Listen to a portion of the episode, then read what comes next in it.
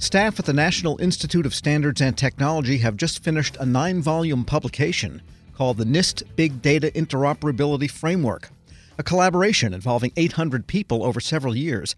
The framework is designed to help software developers create tools that will do data analysis on everything from a tablet to a supercomputer. Joining me with more, NIST computer scientist Wo Chang. Mr. Chang, good to have you on. Thank you for having me. Tell us how long this took. I said several years, but it's been a long time, hasn't it? Yes, uh, since because we have uh, three different stages, and each stage takes us about two years, so totally took about six years. What is the purpose of the framework, of the big data interoperability framework? Big data play a major role in many different industries. And we saw that the industry, especially the data scientists, they have to use many different tool sets and computing environment. And uh, we see the opportunity of uh, creating a agnostic environment to enabling the data scientists so that the data scientists could focus on data themselves and also the analytics themselves. Well, if analytics is done on a very large machine, say like the Weather Service might use or the Energy Department, they use supercomputers.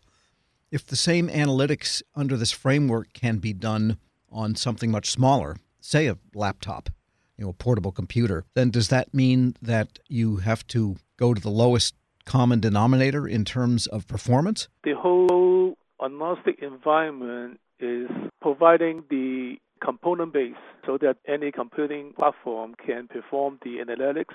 But giving a laptop running a predictive weather prediction, that means will, will run much slower on the on the laptop or even a desktop the architecture around that framework is try to maximize any computing resources, meaning that if you have a GPU or any kind of a accelerated GPU on the data center on the cloud, then the um, the framework uh, will automatically utilize that kind of computing and uh, uh, hopefully will run much faster in a different kind of a computing environment than a laptop. Yes, because the cloud has become a big part of how agencies, at least and I guess universities and companies also look at their computing, and the cloud can scale, I guess, maybe to the need that you put on it. So, does this framework take that into account? Definitely. And uh, so, our next step, since we have these live volumes now, and our next milestone will be creating some use cases, especially uh, how to um, utilize our uh, reference architecture interface as a specification to develop a big data application or maybe a big data analytics uh, as a services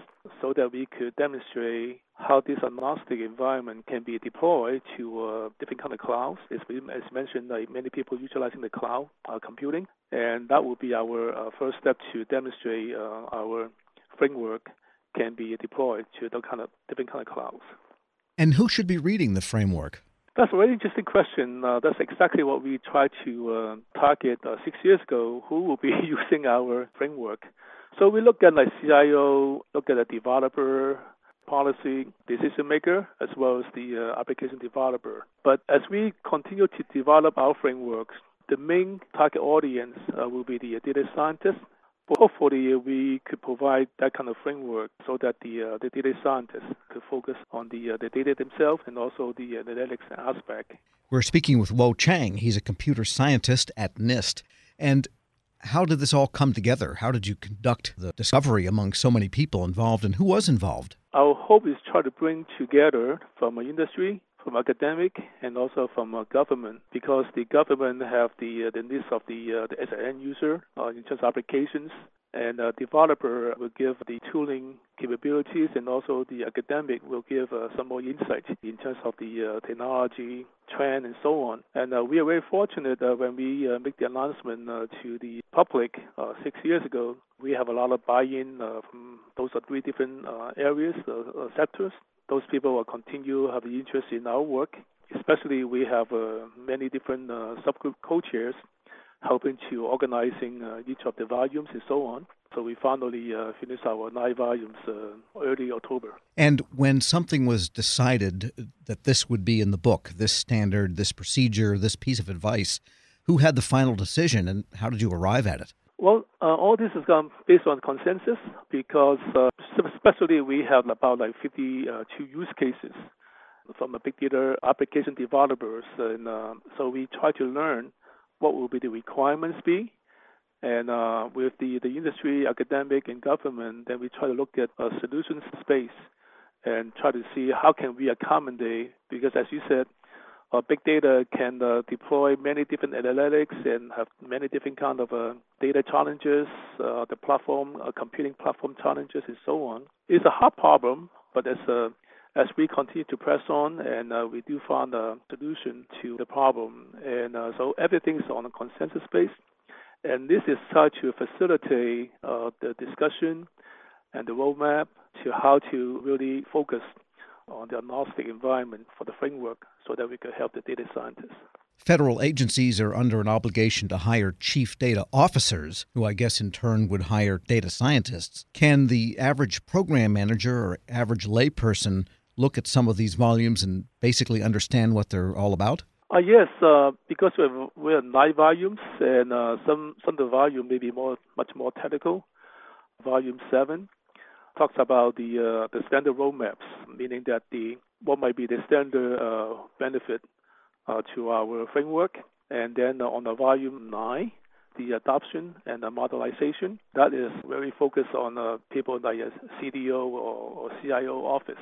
So they're like giving uh, some kind of big data barrier or how to modernize uh, a small business or medium business and what kind of uh, barrier, what kind of approach maybe. So those are two volumes are very helpful for um, for those, those audience. But then for people as a developer themselves, they could look at the volume six, which is the uh, the reference architecture, and also volume eight, which is the uh, reference architecture interface. But then, uh, as you know, big data have a lot of um, concern in uh, security privacy, and uh, we also dedicated uh, volume four, which is the uh, security privacy, so that when when data scientists dealing with a data sensitive environment, they could look at the volume 4 to see what kind of the approach or what kind of issue uh, may concern in uh, big data uh, security privacy. So we have a number of different documents. Volume 1 talk about the data definitions that will bring together different industry together because having common terms understanding is very important.